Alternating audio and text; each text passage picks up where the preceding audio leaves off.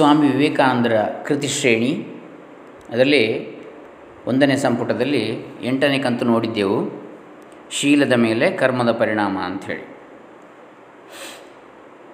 ಇವತ್ತು ಒಂಬತ್ತನೇ ಕಂತು ಪ್ರತಿಯೊಬ್ಬರೂ ಅವರವರ ಸ್ಥಾನದಲ್ಲಿ ದೊಡ್ಡವರು. ಶ್ರೀರಾಮಕೃಷ್ಣಾಶ್ರಮ, ಯಾದವಗಿರಿ, ಮೈಸೂರು, ಇವರ ಪ್ರಕಾಶನ ಇದು, ಕೃತಿ. ಸ್ವಾಮಿ ವಿವೇಕಾನಂದರ ಕೃತಿಶ್ರೇಣಿ ಕನ್ನಡ ಅನುವಾದ, ಸಂಪಟ, ಸಂಪುಟ ಒಂದು. ಅದರಲ್ಲಿ ಇವತ್ತು ಒಂಬತ್ತನೆಯ ಕಂತು. ಓಂ ಶ್ರೀ ಗುರುಭ್ಯೋ ನಮಃ. ಹರಿ ಓಂ ಶ್ರೀ ಗಣೇಶಾಯ ನಮಃ. ಡಾಕ್ಟರ್ ಕೃಷ್ಣಮೂರ್ತಿ ಶಾಸ್ತ್ರಿ, ದಂಬೆ ಪುಣಚ, ಬಂಟ್ವಾಳ ತಾಲೂಕು ದಕ್ಷಿಣ ಕನ್ನಡ ಜಿಲ್ಲೆ ಕರ್ನಾಟಕ, ಭಾರತ. ಪ್ರತಿಯೊಬ್ಬರೂ ಅವರವರ ಸ್ಥಾನದಲ್ಲಿ ದೊಡ್ಡವರು. ಇವತ್ತಿನ ವಿಚಾರ ಸ್ವಾಮಿ ವಿವೇಕಾನಂದರ ಅಭಿಪ್ರಾಯ. ಈ ಬಗ್ಗೆ.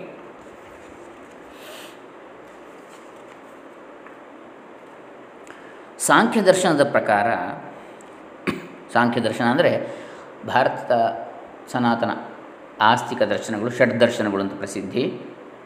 ಕಪಿಲ ಮುನಿಗಳ ಸಾಂಖ್ಯ, ಕಣಾದರ ವೈಶೇಷಿಕ, ಗೌತಮರ ನ್ಯಾಯ, ಪತಂಜಲಿ ಮುನಿಗಳ ಯೋಗ, ಮತ್ತು ಜೈಮಿನಿ ಮುನಿಗಳ ಪೂರ್ವಮೀಮಾಂಸ ಮತ್ತು ಬಾದರಾಯಣ ವ್ಯಾಸರ ಉತ್ತರ ಮೀಮಾಂಸ.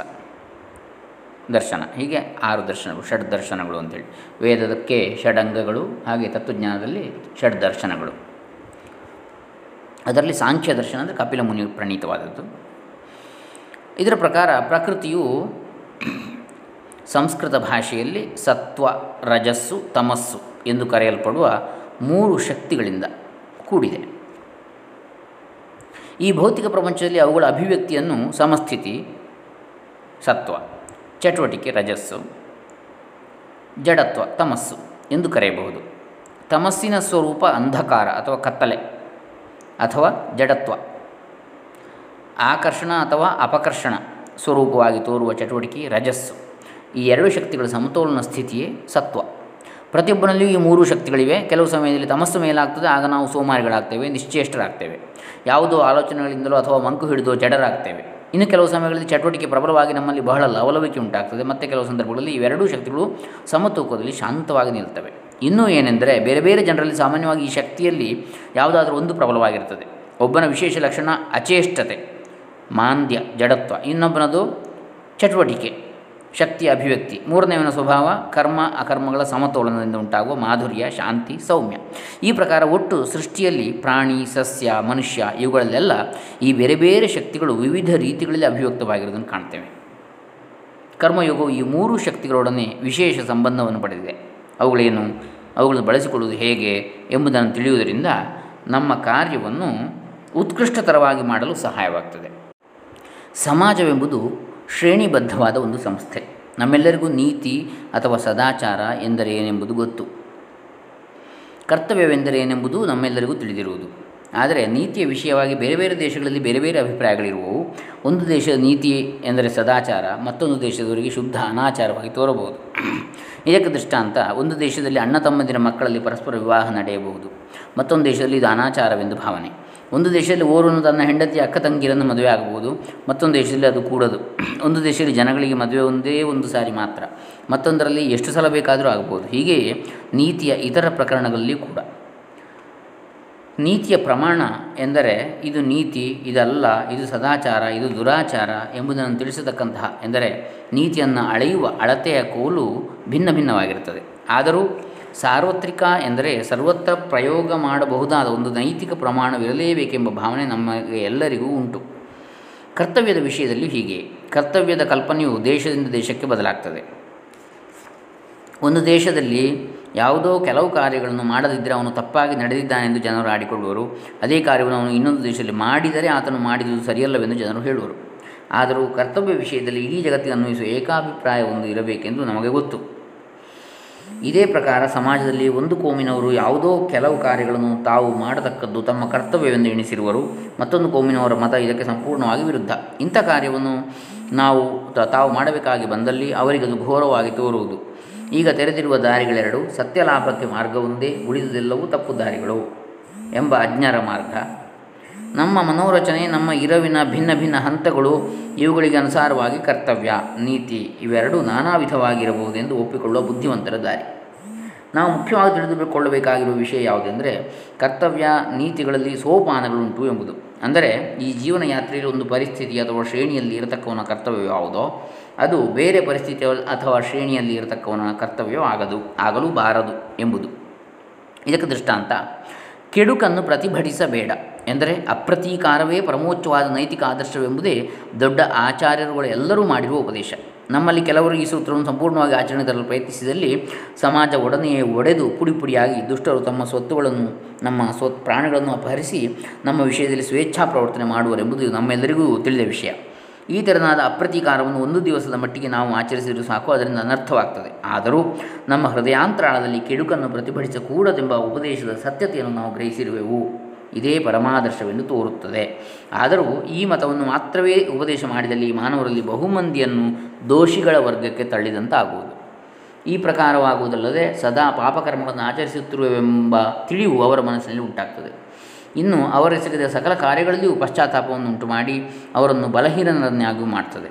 ಈ ಪ್ರಕಾರದ ಅವಿರತ ಆತ್ಮನಿಂದೆ ಇತರ ವಿಧಗಳ ದೌರ್ಬಲ್ಯದಿಂದ ಉಂಟಾಗುವ ದೋಷಕ್ಕಿಂತಲೂ ಅಧಿಕವಾದ ದೋಷವನ್ನು ಉಂಟು ಮಾಡ್ತದೆ ಯಾವಾತನು ತನ್ನನ್ನು ತಾನೇ ದ್ವೇಷಿಸುವುದಕ್ಕೆ, ಅಂದರೆ ಆತ್ಮನಿಂದೆ ಮಾಡಿಕೊಳ್ಳುವುದಕ್ಕೆ ಪ್ರಾರಂಭಿಸುವನು, ಆತನು ಭ್ರಷ್ಟನಾಗುವುದಕ್ಕೆ ದಾರಿ ಆಗಲೇ ತೆರೆದಿದೆ. ಈ ಮಾತು ಒಂದು ದೇಶಕ್ಕೂ ಅನ್ವಯಿಸುತ್ತದೆ. ನಮ್ಮ ಪ್ರಥಮ ಕರ್ತವ್ಯ ಆತ್ಮನಿಂದೆಯ ತ್ಯಾಗ. ಉದ್ಧರೇದ ಆತ್ಮನಾತ್ಮಾನಂ ನ ಆತ್ಮಾನಂ ಅವಸಾದಯೇತ್. ಗೀತಾಚಾರ್ಯ ಉಕ್ತಿ. ಯಾಕಂದರೆ ನಮ್ಮ ಏಳಿಗೆಗೆ ಮೊದಲು ಬೇಕಾದುದು ಆತ್ಮವಿಶ್ವಾಸ, ತರುವಾಯ ಈಶ್ವರನಲ್ಲಿ ವಿಶ್ವಾಸ. ಆತ್ಮಶ್ರದ್ಧಾಹೀನನಿಗೆ ಈಶ್ವರ ಶ್ರದ್ಧೆ ಎಂದಿಗೂ ಸಾಧ್ಯವಾಗದು. ಆದ ಕಾರಣ ನಮಗುಳಿದಿರುವ ಒಂದು ದಾರಿ ಯಾವುದೆಂದರೆ ಕರ್ತವ್ಯ ಮತ್ತು ನೀತಿ ಭಿನ್ನ ಭಿನ್ನ ಸಂದರ್ಭಗಳಲ್ಲಿ ಭಿನ್ನ ಭಿನ್ನವಾಗಿ ಇರುವವೆಂಬ ಮತದ ಸ್ವೀಕಾರ. ಕೆಟ್ಟದ್ದಕ್ಕೆ ಪ್ರತಿಭಟನೆ ತೋರಿಸುವವನು ಸ್ವಭಾವತಃ ಕೆಟ್ಟದ್ದನ್ನೇ ಸರ್ವದಾ ಮಾಡುತ್ತಿರುವನು ಎಂದಲ್ಲ. ಆದರೆ ಭಿನ್ನ ಭಿನ್ನ ಪರಿಸ್ಥಿತಿಗಳಿಗೆ ಅನುಸಾರವಾಗಿ ಮುಯ್ಯಿಗೆ ಮುಯ್ಯಿ ತೀರಿಸುವುದು ಕೂಡ ಆತನ ಕರ್ತವ್ಯವಾಗಿ ಪರಿಣಮಿಸಬಹುದು.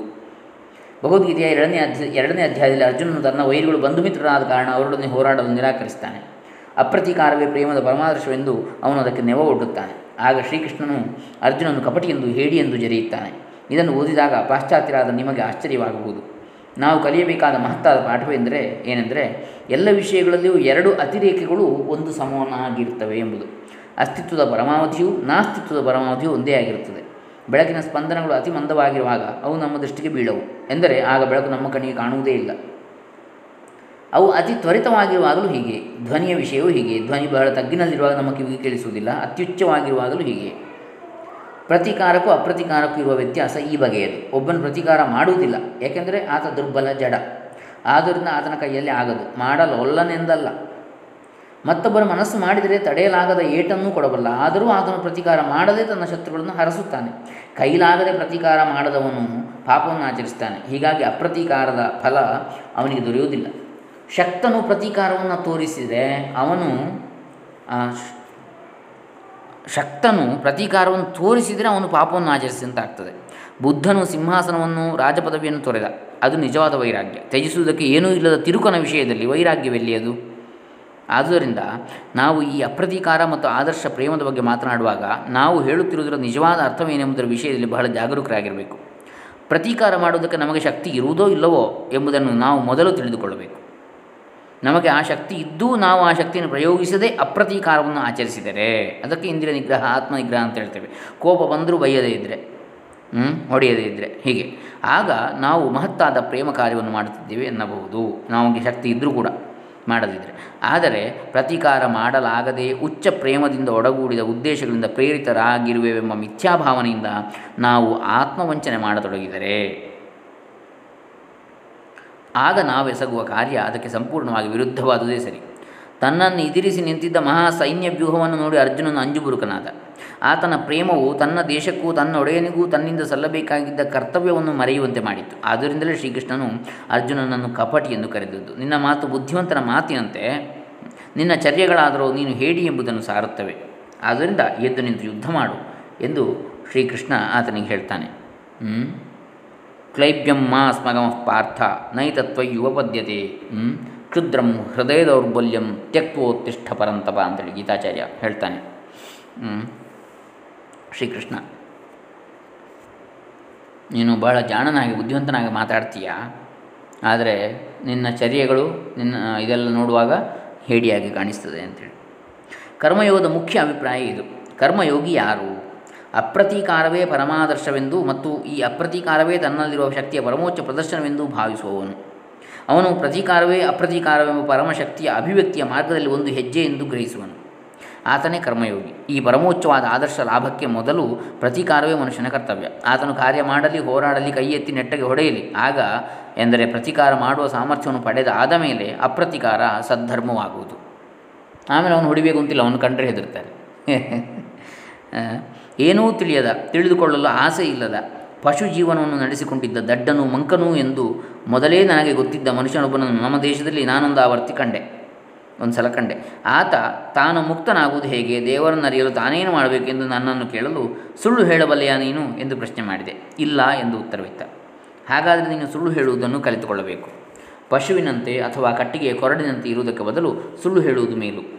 ನೀನು ಕಾರ್ಯ ಮಾಡದೇ ಇದ್ದೀಯೇ. ಕರ್ಮಾತೀತವು ಶಾಂತವು ಗಂಭೀರವಾದ ಶ್ರೇಷ್ಠ ಅವಸ್ಥೆಯನ್ನು ನೀನು ನಿಶ್ಚಯವಾಗಿಯೂ ಮುಟ್ಟಿಲ್ಲ. ಕೆಟ್ಟ ಕೆಲಸವನ್ನು ಮಾಡುವುದಕ್ಕೆ ಕೂಡ ನಿನ್ನಿಂದ ಆಗದು ನೀನಷ್ಟು ಜಡನು ಎಂದು ನಾನು ಆತನಿಗೆ ಪ್ರತಿ ಹೇಳಿದೆ. ಇದೇನು ಅತಿರೇಕದ ವಿಷಯವಾಗಿದ್ದಿತು. ನಾನು ಆತನೊಡನೆ ಹಾಸ್ಯ ಮಾಡ್ತಾ ಇದ್ದೆ. ಆದರೆ ಕರ್ಮದ್ವಾರ ಶಾಂತಿಯನ್ನು ಪಡೆಯಬೇಕಾದರೆ ಮನುಷ್ಯ ಸದಾ ಉದ್ಯೋಗಶೀಲನಾಗಿರಬೇಕೆಂಬುದು ನನ್ನ ಅರ್ಥ. ಅಚೇಷ್ಟತೆಯನ್ನು ಸರ್ವ ಪ್ರಕಾರದಿಂದಲೂ ಬಿಟ್ಟು ಬಿಡಿರಿ, ಬಿಟ್ಟು ಕಳೆಯಿರಿ. ಕ್ರಿಯೆ ಕ್ರಿಯೆ ಎಂದರೆ ಎದುರಿಸುವುದು ಎಂದು ಯಾವಾಗಲೂ ಅರ್ಥ. ಮಾನಸಿಕವಾಗಲಿ ಕಾಯಿಕವಾಗಲಿ ಕೆಟ್ಟುದನ್ನೆಲ್ಲ ನಿಗ್ರಹಿಸಿ, ವಿರೋಧಿಸಿ. ನಿಗ್ರಹ ಕಾರ್ಯ ಸಿದ್ಧಿಯಾದ ಮೇಲೆ ಶಾಂತಿ ಲಾಭ.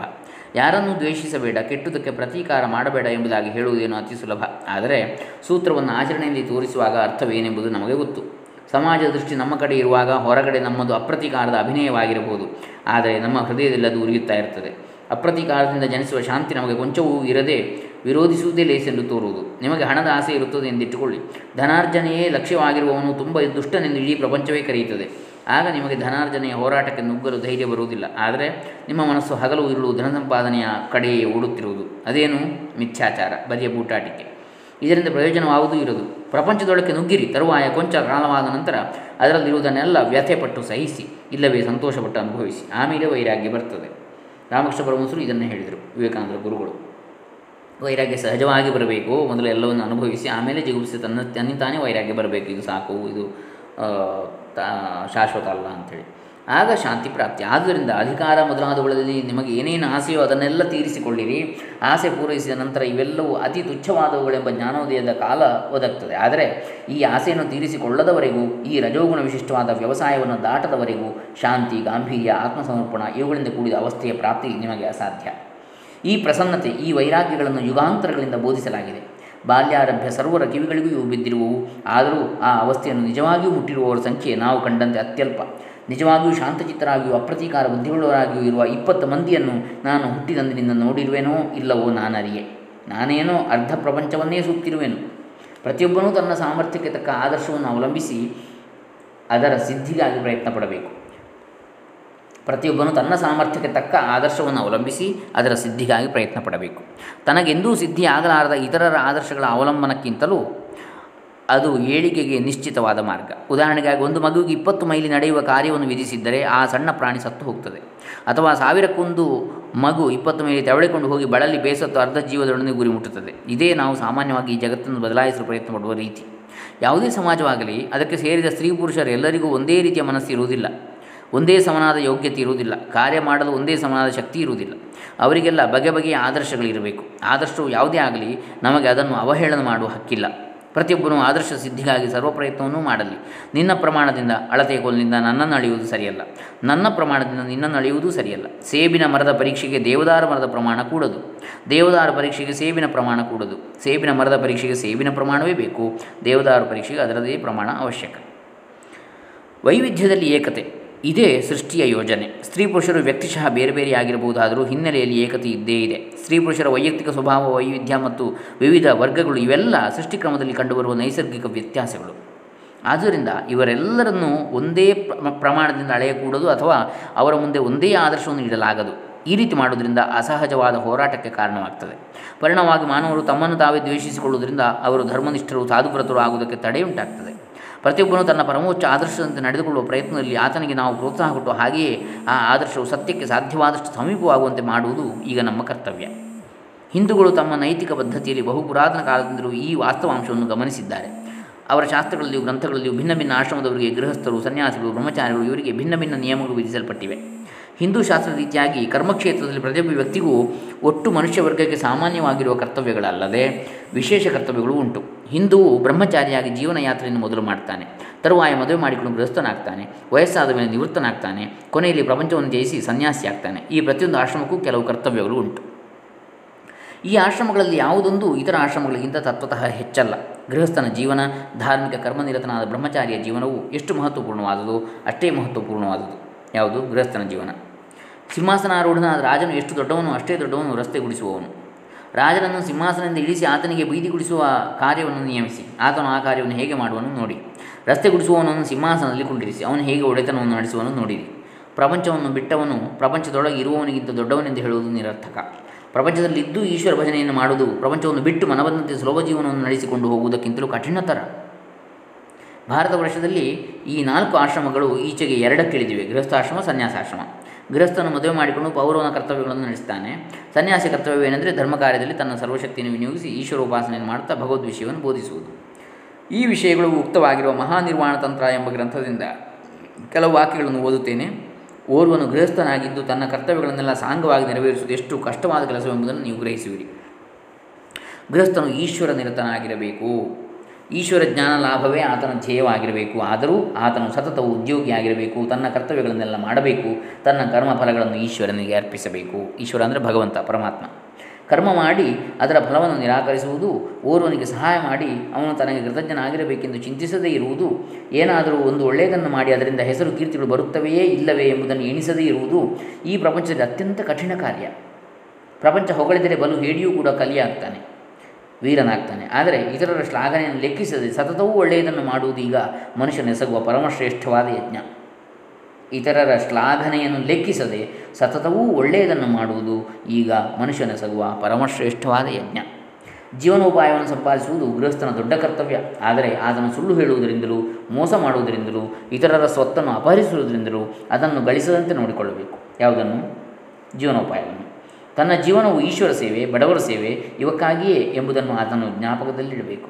ತಾಯಿ ತಂದೆಗಳು ಈಶ್ವರನ ಸಾಕ್ಷಾತ್ ಪ್ರತಿನಿಧಿ ಸ್ವರೂಪರೆಂಬುದನ್ನು ಗೃಹಸ್ಥನು ತಿಳಿದು ಸತತವು ಸರ್ವ ಪ್ರಯತ್ನದಿಂದಲೂ ಅವರನ್ನು ಸಂತೋಷಗೊಳಿಸಬೇಕು. ತಾಯಿ ತಂದೆಗಳಿಬ್ಬರಿಗೂ ಸಂತೋಷವಾದರೆ ದೇವರಿಗೆ ಆತನಲ್ಲಿ ಸಂತೋಷ. ತಂದೆ ತಾಯಿಗಳಿಗೆ ಬಿರುನುಡಿಯನ್ನು ಹೇಳದ ಮಗುವೇ ನಿಜವಾಗಿಯೂ ಒಳ್ಳೆಯ ಮಗು. ಮಾತಾಪಿತೃಗಳ ಎದುರಿಗೆ ಹಾಸ್ಯ ಮಾಡಕೂಡದು, ಚಾಂಚಲ್ಯವನ್ನು ತೋರಿಸಲಾಗದು, ಕೋಪಗೊಳ್ಳಬಾರದು. ತಾಯಿ ತಂದೆಗಳ ಮುಂದೆ ಮಗುವು ಚೆನ್ನಾಗಿ ಮಣಿದು ಅವರ ಎದುರಿಗೆ ನಿಂತುಕೊಳ್ಳಬೇಕು. ಅವರು ಹೇಳುವವರಿಗೆ ಕುಳಿತುಕೊಳ್ಳಲು ಕೂಡದು. ತನ್ನ ತಂದೆ ತಾಯಿಗಳು, ತನ್ನ ಮಕ್ಕಳು, ತನ್ನ ಹೆಂಡತಿ, ಬಡವರು, ಇವರಿಗೆ ಮೊದಲು ಅನ್ನಪಾನ ವಸ್ತ್ರಾದಿಗಳನ್ನು ಕೊಡದೆ ತಾನು ಮೊದಲು ಇವುಗಳನ್ನು ಸ್ವೀಕರಿಸುವ ಗೃಹಸ್ಥನು ಪಾಪವನ್ನು ಆಚರಿಸುವನು. ಈ ಶರೀರಕ್ಕೆ ಆತನ ತಂದೆ ತಾಯಿಗಳಿಗೆ ಕಾರಣರಾದುದರಿಂದ ಅವರಿಗೆ ಒಳ್ಳೆಯದನ್ನು ಮಾಡುವುದಕ್ಕಾಗಿ ಸಾವಿರಾರು ತೊಂದರೆಗಳನ್ನಾದರೂ ಅವನು ಅನುಭವಿಸಲೇಬೇಕು. ತನ್ನ ಹೆಂಡತಿಯ ವಿಷಯದಲ್ಲೂ ಹೀಗೆ. ಯಾವನೇ ಆಗಲಿ ತನ್ನ ಹೆಂಡತಿಯನ್ನು ಬೈಯಕೂಡದು. ಆಕೆಯು ತನ್ನ ತಾಯಿಯೆಂದೇ ಭಾವಿಸಿ ಆಕೆಯನ್ನು ಕಾಪಾಡಬೇಕು. ಮಹದ್ ದುಃಖ, ತೊಂದರೆ ಇವುಗಳಲ್ಲಿ ಸಿಕ್ಕಿಕೊಂಡಿರುವಾಗಲೂ ತನ್ನ ಹೆಂಡತಿಯ ವಿಷಯವನ್ನು ವಿಷಯದಲ್ಲಿ ಕೋಪವನ್ನು ತೋರಿಸಲಾಗದು. ತಾನು ಕೈ ಹಿಡಿದವಳ ವಿನ ಪರಸ್ತ್ರೀಯ ವಿಷಯವಾಗಿ ಆಲೋಚಿಸುವವನಿಗೆ ಆಕೆಯ ಮನಸ್ಸಿನಿಂದ ಮುಟ್ಟಿದರೂ ಸಾಕು, ಕತ್ತಲು ತುಂಬಿದ ನರಕವೇ ಗತಿ. ಆಕೆಯನ್ನು ಮನಸ್ಸಿನಿಂದ ಮುಟ್ಟಿದರೂ ಸಾಕು, ಕತ್ತಲು ತುಂಬಿದ ನರಕವೇ ಗತಿ. ಗೃಹಸ್ಥನು ಸ್ತ್ರೀಯರ ಮುಂದೆ ಅನುಚಿತವಾದ ಮಾತುಗಳನ್ನು ಆಡಬಾರದು. ನಾನು ಹೀಗೆ ಮಾಡಿದೆನು, ಹಾಗೆ ಮಾಡಿದೆನು ಎಂದು ಬಡಾಯಿ ಕೊಚ್ಚಬಾರದು. ಗೃಹಸ್ಥನು ತನ್ನ ಪತ್ನಿಯನ್ನು ಧನ, ವಸ್ತ್ರ, ಪ್ರೇಮ, ವಿಶ್ವಾಸ, ಸವಿ, ನುಡಿ ಇವುಗಳಿಂದ ಸಂತೋಷಪಡಿಸಬೇಕು. ಆಕೆಗೆ ಆಕೆಗೆ ಚಿತ್ತಕ್ಷೋಭೆಯನ್ನು ಉಂಟು ಮಾಡುವ ಕಾರ್ಯವನ್ನು ಮಾಡಬಾರದು. ಪತಿವ್ರತೆಯಾದ ಪತ್ನಿಯ ಪ್ರೀತಿಯನ್ನು ಸಂಪಾದಿಸಿದ ಗೃಹಸ್ಥನು ತನ್ನ ಧರ್ಮದಲ್ಲಿ ಸಿದ್ಧಿ ಹೊಂದುವನು. ಆತ ಸಕಲ ಸದ್ಗುಣ ಸಂಪನ್ನ. ಮುಂದೆ ಹೇಳುವುದು ಮಕ್ಕಳ ವಿಷಯದಲ್ಲಿ ಗೃಹಸ್ಥನ ಕರ್ತವ್ಯ. ನಾಲ್ಕು ವಯಸ್ಸಿನವರೆಗೆ ಮಗನನ್ನು ಪ್ರೀತಿಯಿಂದ ಸಾಕಬೇಕು. ಹದಿನಾರನೇ ವಯಸ್ಸಿನವರೆಗೆ ಶಿಕ್ಷಣ ಕೊಡಬೇಕು. ಇಪ್ಪತ್ತು ವಯಸ್ಸಾದಾಗ ಪುತ್ರನು ಯಾವುದಾದರೂ ಕೆಲಸದಲ್ಲಿ ನಿಯುಕ್ತನಾಗಬೇಕು. ಆಗ ತಂದೆಯು ಆತನನ್ನು ಪ್ರೀತಿಯಿಂದ ತನ್ನ ಸರಿಸಮಾನದಂತೆ ಕಾಣಬೇಕು. ಇದೇ ಪ್ರಕಾರ ಮಗಳನ್ನೂ ಸಾಕಬೇಕು. ಅತ್ಯಂತ ಜಾಗರೂಕತೆಯಿಂದ ಆಕೆಗೆ ಶಿಕ್ಷಣ ಕೊಡಬೇಕು. ಅವಳು ಮದುವೆ ಮಾಡಿಕೊಂಡಾಗ ತಂದೆಯು ಆಕೆಗೆ ಒಡವೆ ವಸ್ತುಗಳನ್ನು, ಧನವನ್ನು ಕೊಡಬೇಕು. ತರುವಾಯ ತನ್ನ ಅಣ್ಣ ತಮ್ಮಂದಿರು, ಅಕ್ಕ ತಂಗಿರು ಮತ್ತವರ ಮಕ್ಕಳು, ಅವರು ಬಡವರಾಗಿದ್ದಲ್ಲಿ ಇತರ ಬಂಧುಗಳು, ಗೆಳೆಯರು, ಚಾಕರರು ಇವರ ವಿಷಯದಲ್ಲಿ ಗೃಹಸ್ಥನು ತನ್ನ ಕರ್ತವ್ಯವನ್ನು ನೆರವೇರಿಸಬೇಕು. ತದನಂತರ ತನ್ನ ಹಳ್ಳಿಯ ಜನರು, ಬಡವರು ಸಹಾಯಕ್ಕಾಗಿ ತನ್ನ ಬಳಿ ಬರುವವರು ಇವರಲ್ಲಿಯೂ ತನ್ನ ಕರ್ತವ್ಯಗಳನ್ನು ನಡೆಸಬೇಕು ಬೇಕಾದಷ್ಟು ಆದಾಯವಿದ್ದು ತನ್ನ ಬಂಧು ಬಳಗದವರಿಗೂ ಬಡವರಿಗೂ ಏನನ್ನೂ ಕೊಡದ ಗೃಹಸ್ಥನನ್ನು ಪಶು ಮಾತ್ರನೆಂದು ಅರಿ. ಆತ ಮನುಷ್ಯನಲ್ಲ. ಅನ್ನ, ವಸ್ತ್ರ ದೇಹ ಪೋಷಣೆ ಕೇಶರಕ್ಷಣೆ ಇವುಗಳಲ್ಲಿ ಅತ್ಯಾಸಕ್ತಿ ಕೂಡದು. ಗೃಹಸ್ಥನಿಗೆ ಹೃದಯ ಶುದ್ಧಿ ಇರಬೇಕು, ದೇಹ ನೈರ್ಮಲ್ಯವಿರಬೇಕು, ಆತ ಸತತವು ಉದ್ಯೋಗಶೀಲನಾಗಿ ಸದಾ ಕಾರ್ಯ ಮಾಡಲು ಸಿದ್ಧನಾಗಿರಬೇಕು. ತನ್ನ ಶತ್ರುಗಳ ವಿಷಯದಲ್ಲಿ ಗೃಹಸ್ಥನು ಶೂರನಂತೆ ವರ್ತಿಸಬೇಕು, ಶತ್ರುವನ್ನು ನಿರೋಧಿಸಬೇಕು, ಅದು ಗೃಹಸ್ಥನ ಕರ್ತವ್ಯ.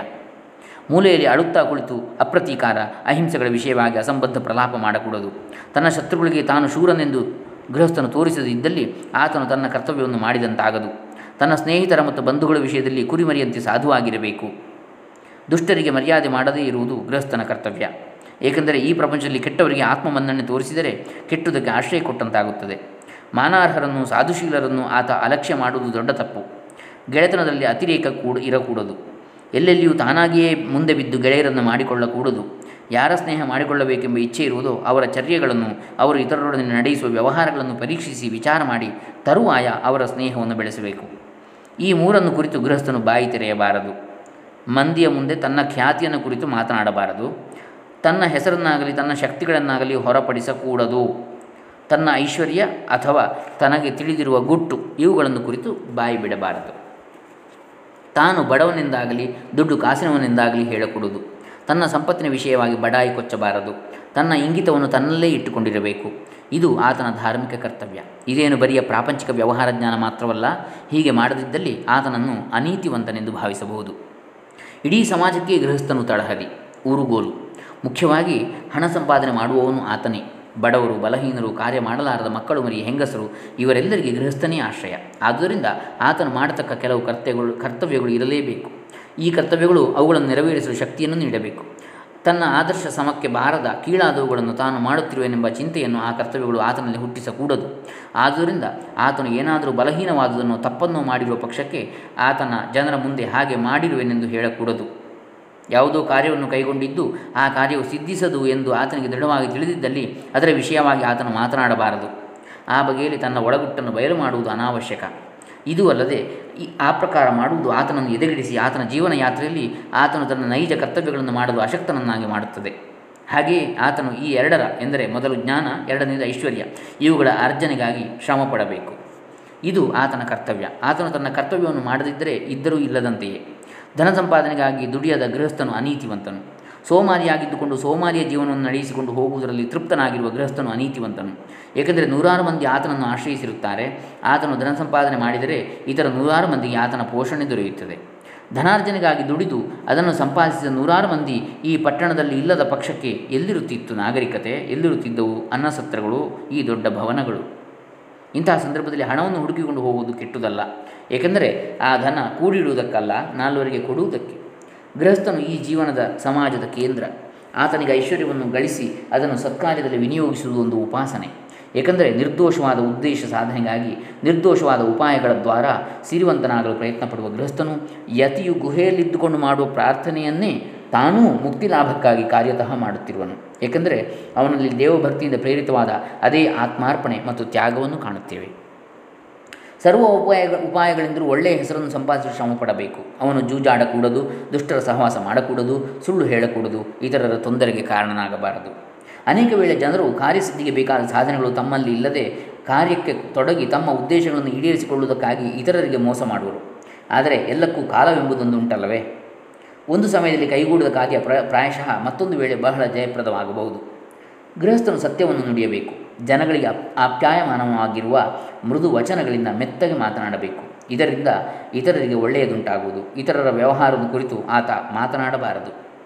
ಪರಮ ಯೋಗಿಗೆ ಯಾವ ಗತಿ ಪ್ರಾಪ್ತವಾಗುವುದೋ ಆ ಗತಿಯೇ ಕೆರೆ ಕಟ್ಟಿಸುವುದರಿಂದಲೂ, ರಸ್ತೆಗಳ ಪಕ್ಕಗಳಲ್ಲಿ ಸಾಲುಗಳನ್ನು ಹಾಕಿಸುವುದರಿಂದಲೂ, ಮನುಷ್ಯರಿಗೂ ಪ್ರಾಣಿಗಳಿಗೂ ವಿಶ್ರಮಿಸಿಕೊಳ್ಳುವುದಕ್ಕಾಗಿ ಛತ್ರವನ್ನು ಕಟ್ಟಿಸುವುದರಿಂದಲೂ, ರಸ್ತೆ ಮಾಡಿಸುವುದರಿಂದಲೂ, ಸೇತುವೆಗಳನ್ನು ಕಟ್ಟಿಸುವುದರಿಂದಲೂ ಗೃಹಸ್ಥನಿಗೆ ಉಂಟಾಗ್ತದೆ. ಕರ್ಮಯೋಗದ ಒಂದು ಭಾಗವಿದು ಕ್ರಿಯೆ, ಇದು ಗೃಹಸ್ಥನ ಕರ್ತವ್ಯ. ಮುಂದೆ ಇನ್ನೊಂದು ವಾಕ್ಯವಿದೆ, ಅದೇನೆಂದರೆ ಗೃಹಸ್ಥನು ತನ್ನ ದೇಶಕ್ಕಾಗಿ ಅಥವಾ ತನ್ನ ಧರ್ಮಕ್ಕಾಗಿ ಯುದ್ಧದಲ್ಲಿ ಮಡಿದರೆ ಯೋಗಿಯು ಧ್ಯಾನದಿಂದ ಯಾವ ಪದವಿಯನ್ನು ಪಡೆಯುವನು ಅದನ್ನೇ ಇವನೂ ಹೊಂದುವನು. ಇದು ಏನನ್ನು ತೋರಿಸುತ್ತದೆ ಎಂದರೆ ಒಬ್ಬನ ಕರ್ತವ್ಯ ಮತ್ತೊಬ್ಬನದಲ್ಲ. ಹಾಗೆಯೇ ಈ ಕರ್ತವ್ಯ ಕೀಳು, ಈ ಕರ್ತವ್ಯ ಮೇಲು ಎಂದು ಹೇಳುವಂತಿಲ್ಲ. ಪ್ರತಿಯೊಂದು ಕರ್ತವ್ಯಕ್ಕೂ ಅದರ ಸ್ಥಾನವಿದ್ದೇ ಇರುತ್ತದೆ. ನಮ್ಮ ಪರಿಸ್ಥಿತಿಗಳಿಗೆ ಅನುಸಾರವಾಗಿ ನಾವು ಕರ್ತವ್ಯಗಳನ್ನು ಮಾಡಬೇಕು. ಇದರಿಂದ ಒಂದು ಭಾವ ಹೊರಬೀಳುತ್ತದೆ. ಅದೇನೆಂದರೆ ದೌರ್ಬಲ್ಯ ಖಂಡನೆ. ನಮ್ಮ ಶಾಸ್ತ್ರೋಪದೇ ಉಪದೇಶಗಳಲ್ಲೆಲ್ಲ ನಾನು ಮೆಚ್ಚುವ ವಿಶೇಷ ಭಾವನೆ ಇದು. ದರ್ಶನದಲ್ಲಿ ಆಗಲಿ, ಧರ್ಮದಲ್ಲಿ ಆಗಲಿ, ಕರ್ಮದಲ್ಲಿ ಆಗಲಿ ಇದೇ ಅತ್ಯಂತ ಮುಖ್ಯ ಭಾವನೆ. ನೀವು ವೇದಗಳನ್ನು ಓದಿದರೆ ಯಾವಾಗಲೂ ಮಾಭೀಹಿ, ಯಾವುದಕ್ಕೂ ಅಂಜಬೇಡ ಎಂಬ ಶಬ್ದ ಪದೇ ಪದೇ ಉಕ್ತವಾಗಿರುವುದು ಕಂಡುಬರುತ್ತದೆ. ಭಯವೆಂಬುದು ಏನು? ದೌರ್ಬಲ್ಯದ ಚಿಹ್ನೆ. ಈ ಪ್ರಪಂಚದ ಅಲಕ್ಷ್ಯ, ಅಪಹಾಸ್ಯಗಳನ್ನು ಎಣಿಸದೆ ಯಾವ ಮಾನವನು ತನ್ನ ಕರ್ತವ್ಯಗಳನ್ನು ಮಾಡಬೇಕು. ಈಶ್ವರೋಪಾಸನೆ ಮಾಡುವುದಕ್ಕಾಗಿ ಪ್ರಾಪಂಚಿಕ ವ್ಯವಹಾರದಿಂದ ನಿವೃತ್ತನಾದವನು ಪ್ರಪಂಚದಲ್ಲಿ ಇದ್ದುಕೊಂಡು ಲೋಕಹಿತಕ್ಕಾಗಿ ಕಾರ್ಯ ಮಾಡುವವರು ಈಶ್ವರ ಭಜನೆ ಮಾಡುತ್ತಿಲ್ಲವೆಂದು ಎಣಿಸಬಾರದು. ಈಶ್ವರೋಪಾಸನೆ ಮಾಡುವುದಕ್ಕಾಗಿ ಪ್ರಾಪಂಚಿಕ ವ್ಯವಹಾರದಿಂದ ನಿವೃತ್ತನಾದವನು ಪ್ರಪಂಚದಲ್ಲಿ ಇದ್ದುಕೊಂಡು ಲೋಕಹಿತಕ್ಕಾಗಿ ಕಾರ್ಯ ಮಾಡುವವರು ಈಶ್ವರ ಭಜನೆ ಮಾಡುತ್ತಿಲ್ಲವೆಂದು ಎಣಿಸಬಾರದು. ಹೆಂಡತಿ ಮಕ್ಕಳಿಗಾಗಿ ಪ್ರಪಂಚದಲ್ಲಿರುವವರು ಪ್ರಪಂಚವನ್ನು ತ್ಯಜಿಸಿದವರನ್ನು ಕೆಲಸಕ್ಕೆ ಬಾರದ ಅಲೆಮಾರಿಗಳೆಂದು ಎಣಿಸಕೂಡದು. ಅವನವನ ಸ್ಥಾನದಲ್ಲಿ ಅವನವನು ದೊಡ್ಡವನು. ಈ ಭಾವದ ನಿದರ್ಶನಕ್ಕಾಗಿ ಒಂದು ಕಥೆಯನ್ನು ಹೇಳ್ತೇನೆ ಕೇಳಿ. ಒಬ್ಬ ರಾಜ ತನ್ನ ದೇಶಕ್ಕೆ ಬಂದ ಸನ್ಯಾಸಿಗಳನ್ನೆಲ್ಲ ದೊಡ್ಡವನು ಯಾರು ಈ ಇರುವರಲ್ಲಿ ಪ್ರಪಂಚವನ್ನು ಬಿಟ್ಟ ಸನ್ಯಾಸಿಯೋ ಅಥವಾ ಪ್ರಪಂಚದಲ್ಲಿ ಇದ್ದುಕೊಂಡು ಗೃಹಸ್ಥನ ಕರ್ತವ್ಯವನ್ನು ನಡೆಸುವಾತನೋ? ಎಂದು ಪ್ರಶ್ನೆ ಮಾಡುತ್ತಿದ್ದ. ಬಹುಮಂದಿ ಬುದ್ಧಿವಂತರು ಈ ಪ್ರಶ್ನೆಗೆ ಉತ್ತರ ಹೇಳಲು ಹೊರಟು. ಕೆಲವರು ಸನ್ಯಾಸಿ ದೊಡ್ಡವನೆಂದು ಹೇಳಿದರು. ಅದಕ್ಕೆ ರಾಜನು, ಅದು ಹೇಗೆ? ನೀವು ಹೇಳುವುದನ್ನು ಪ್ರಮಾಣಪೂರ್ವಕ ಪ್ರತಿಪಾದಿಸಿರಿ ಎಂದು ಹೇಳಿದನು. ಹಾಗೆ ಮಾಡುವುದು ಅವರ ಕೈಯಲ್ಲಿ ಆಗದೆ ಹೋಗಲು ಅರಸನು ಅವರಿಗೆ ಮದುವೆ ಮಾಡಿಕೊಂಡು ಗೃಹಸ್ಥನಾಗಿರಬೇಕೆಂದು ಅಪ್ಪಣೆ ಮಾಡಿದ. ತರುವಾಯ ಇತರರು ಬಂದು ತನ್ನ ಕರ್ತವ್ಯವನ್ನು ಮಾಡುವ ಗೃಹಸ್ಥನೇ ದೊಡ್ಡವನು ಎಂದು ನುಡಿಯಲು ರಾಜನು, ನಿಮ್ಮ ಮಾತನ್ನು ಪ್ರಮಾಣೀಕರಿಸಿ ಎಂದು ಕೇಳಿದ. ಅವರು ಪ್ರಮಾಣವನ್ನು ಕೊಡುವುದಕ್ಕೆ ತಪ್ಪಲು ಅವರನ್ನು ಗೃಹಸ್ಥರನ್ನಾಗಿ ಮಾಡಿದ. ಅಂತೂ ಕೊನೆಗೆ ಒಬ್ಬ ತರುಣ ಸನ್ಯಾಸಿ ಬಂದ. ರಾಜನ ಅವನಿಗೂ ಅದೇ ಪ್ರಶ್ನೆಯನ್ನು ಹಾಕಲು ಆ ಸನ್ಯಾಸಿಯು ಎಲೆಯ ರಾಜ, ಅವನವನು ಅವನವನ ಸ್ಥಾನದಲ್ಲಿ ದೊಡ್ಡವನು ಎಂದು ಉತ್ತರವಿತ್ತ ಇದು ಹೇಗೆ? ಸಿದ್ಧಾಂತಗೊಳಿಸಿ ತೋರಿಸು ಎಂದು ಕೇಳಿದುದಕ್ಕೆ ಸನ್ಯಾಸಿಯು, ನಾನು ತೋರಿಸುತ್ತೇನೆ, ಆದರೆ ನನ್ನ ಮಾತನ್ನು ಸಿದ್ಧಾಂತಗೊಳಿಸುವುದಕ್ಕೆ ನೀನು ನನ್ನ ಬಳಿ ಬಂದು ನನ್ನಂತೆ ಕೆಲವು ದಿನಗಳು ಇರಬೇಕು ಎಂದ. ರಾಜನು ಅದಕ್ಕೆ ಒಪ್ಪಿಕೊಂಡು ಆ ಸನ್ಯಾಸಿಯನ್ನು ಹಿಂಬಾಲಿಸುತ್ತಾ ತನ್ನ ರಾಜ್ಯವನ್ನು ಬಿಟ್ಟು ಇನ್ನೂ ಅನೇಕ ಇತರ ದೇಶಗಳನ್ನು ದಾಟಿ ಕೊನೆಗೊಂದು ದೊಡ್ಡ ರಾಜ್ಯಕ್ಕೆ ಬಂದ. ಆಗ ಭೇರಿ ನಾದವೇನು, ಸಂಗೀತವೇನು, ಡಂಗುರ ಹೊಡೆದು ಸಾರುವವರ ಘೋಷವೇನು, ಇವೆಲ್ಲವೂ ಇವರ ಕಿವಿಗೆ ಬಿದ್ದವು. ರಾಜಮಾರ್ಗಗಳಲ್ಲೆಲ್ಲ ಎಲ್ಲಿ ನೋಡಿದರೂ ನೂತನ ವಸ್ತ್ರಧಾರಣೆ ಮಾಡಿಕೊಂಡವರ ಸಂದಣಿ, ರಾಜಾಜ್ಞೆಯ ಘೋಷಣೆ. ಅಲ್ಲಿ ನಡೆಯುತ್ತಿದ್ದುದನ್ನು ನೋಡುವುದಕ್ಕಾಗಿ ರಾಜನು ಸನ್ಯಾಸಿಯು ನಿಂತರು. ನಮ್ಮ ರಾಜಕುಮಾರಿಯು ನಮ್ಮ ಅರಸನ ಮಗಳು. ಸ್ವಯಂವರ ಮಂಟಪದಲ್ಲಿ ತನಗೆ ಬೇಕಾದವರನ್ನು ವರಿಸುವಳು ಎಂದು ಭಟರು ಸಾರ್ತಾ ಇದ್ದರು ಈ ಪ್ರಕಾರವಾಗಿ ಗಂಡನನ್ನು ವರಿಸುವುದು ಭಾರತದಲ್ಲಿ ಪ್ರಾಚೀನ ಪದ್ಧತಿ, ಸ್ವಯಂವರ ಪದ್ಧತಿ. ಪ್ರತಿಯೊಬ್ಬ ರಾಜಕುಮಾರಿಗೂ ತನ್ನ ಗಂಡ ಹೇಗಿರಬೇಕು ಎಂಬ ವಿಷಯದಲ್ಲಿ ಕೆಲವು ಅಭಿಪ್ರಾಯಗಳಿರ್ತಿದ್ದವು ಕೆಲವರಿಗೆ ಗಂಡ ರೂಪವಂತನಾಗಿರಬೇಕು, ಇನ್ನು ಕೆಲವರಿಗೆ ಆದರೂ ಮಹಾಪಂಡಿತನಾಗಿರಬೇಕು, ಇನ್ನು ಕೆಲವರಿಗೆ ಅತ್ಯಂತ ಐಶ್ವರ್ಯವಂತನಾಗಿರಬೇಕು ಎಂದು ಇಷ್ಟ.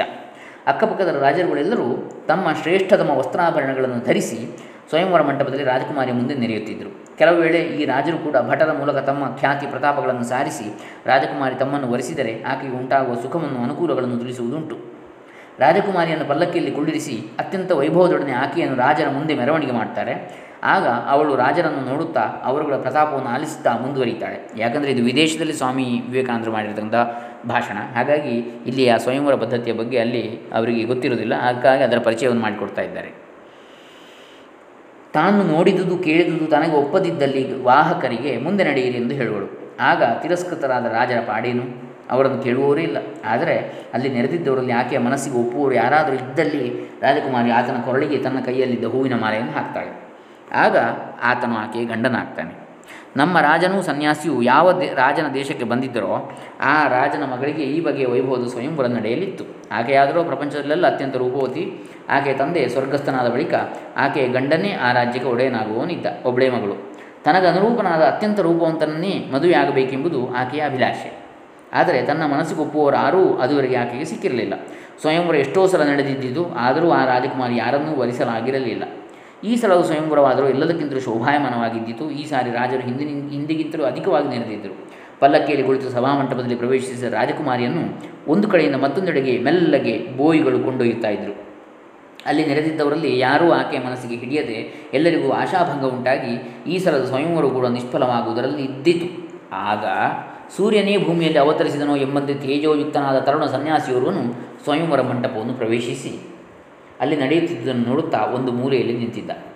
ಆತನೆಡೆಗೆ ರಾಜಕುಮಾರಿ ಕುಳಿತಿದ್ದ ಪಲ್ಲಕ್ಕಿಯು ಬರಲು ಆಕೆಯು ಆ ಸನ್ಯಾಸಿಯ ಕಡು ಚೆಲುವನ್ನು ನೋಡಿ ತನ್ನ ಕೈಯಲ್ಲಿದ್ದ ಹೂಮಾಲೆಯನ್ನು ಅವನ ಕೊರಳಿಗೆ ಹಾಕಲು ಪ್ರಯತ್ನಿಸಿದಳು. ಆಗ ಅವನು ತಡೆದು ಅದನ್ನು ತನ್ನ ಕೈಯಲ್ಲಿ ಹಿಡಿದುಕೊಂಡು ಇದೇನು ಹುಚ್ಚುತನ? ನಾನು ಸನ್ಯಾಸಿ, ನನಗೇಕೆ ಮದುವೆ? ಎಂದು ಹೇಳಿ ಅದನ್ನು ದೂರ ಬಿಸಾಡಿದ. ಆಗ ರಾಜಕುಮಾರಿಯ ತಂದೆ ತಂದೆಯ ಮನಸ್ಸಿನಲ್ಲಿ ಆತನು ಬಡವನೇನು ಅದರಿಂದ ಆಗಲು ಒಲ್ಲನೇನು ಎಂಬ ಶಂಕೆಯುಂಟಾಗಿ, ನನ್ನ ಮಗಳ ಜೊತೆಗೆ ಅರ್ಧ ರಾಜ್ಯವನ್ನು ಈಗಲೇ ಕೊಡುತ್ತೇನೆ, ನಾನು ಕಾಲವಾದ ಮೇಲೆ ಸಕಲ ರಾಜ್ಯವೂ ನಿನ್ನದೇ ಎಂದು ಹೇಳಿ ಮಾಲೆಯನ್ನು ಆ ಸನ್ಯಾಸಿ ಕೊರಳಿಗೆ ಮರಳಿ ಹಾಕಿಸಿದ.